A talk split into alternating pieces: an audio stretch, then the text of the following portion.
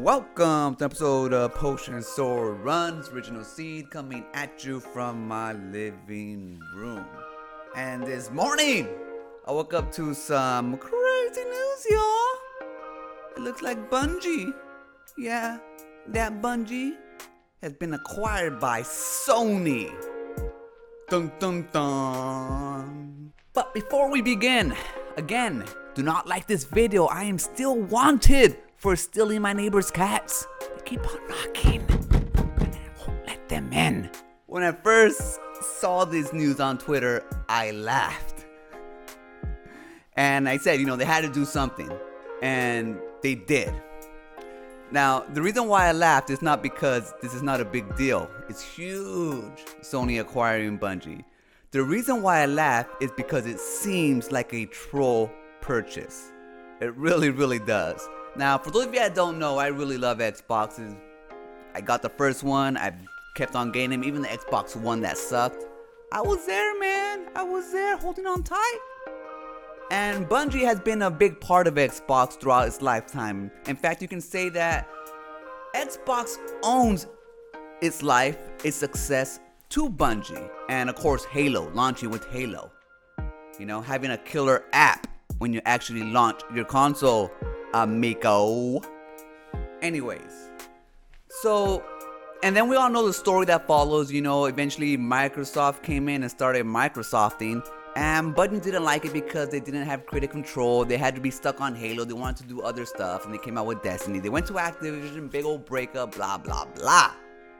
But there was always that hope that maybe Bungie will come back to Microsoft, at least the new Xbox, you know what I mean, under Phil Spencer, and that they can create greatness again. Eh, Destiny's alright, you know, I mean, it's a good game, people love it, but it's not, it's not Halo, let's just say, it's not Halo. But, so that is the history of Bungie and Xbox and the players involved. So we know how special Bungie is to the Xbox community. So the reason why I started laughing is because I do see this as a troll. Because Bungie themselves are saying that they're gonna keep their games wherever they want. They have creative freedom to do that, and that they're gonna, you know, let everybody play wherever they want. So they're saying that they're still gonna put Destiny on Xbox? I don't know. I mean, why would they? Now, of course, the only reason why I think they would is because they wanna play nice, y'all. They want to play nice, you know what I mean? Like, this is that little kid who has that cool, shiny game, but they know that you have this big-ass collection of games that they might want to be able to, you know, hey, let me borrow this game, why don't you borrow this game, you know what I mean? This guy only has a handful, but he has, you know, a few a few good ones, a few special ones, Bungie, you know?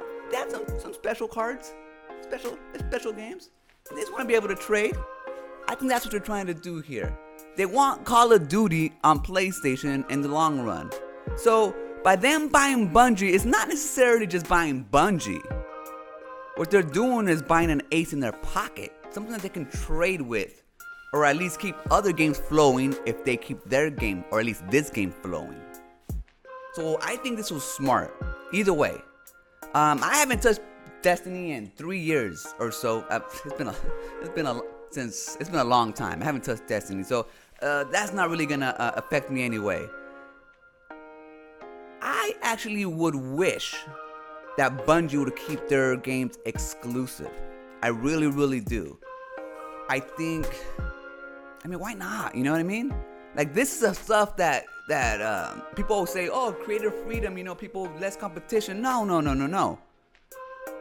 Pretty much, you want people to buy your system, want a reason to buy your system. You want exclusives, man. Otherwise, what's the point, right? Right?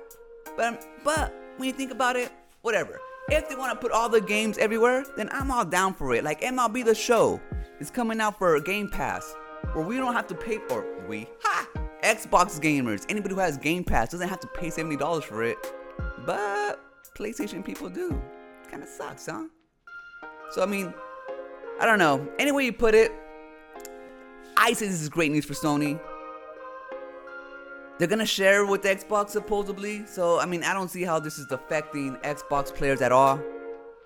But when it comes to the console wars, this is definitely, definitely a big win for the Sony fanboys. It is. Especially after today, when people are clowning on them after M L B The Show twenty-two is going to be on Game Pass. I mean, I'm still, they still have to pay seventy dollars for it. We don't. But this was just like a big old counterpunch. Not as big as Activision, but still a good freaking black eye, a big shiner right here to Xbox fans. Ah, oh, these are exciting times, y'all. Exciting, exciting times. We'll see what happens with the deal and what unfolds because, you know, a lot of these companies like to say one thing, they speak out of their ass, and then do another thing. So we'll see how it goes. But this is great. I mean, this is big, big news. Any way you put it. But I think it was mostly a troll. A three point six billion dollars troll. three point six billion dollars for freaking Bungie? Is that right? Maybe I'm wrong, but that's only one studio. Their next I P better be freaking awesome. That's gonna do it for this episode.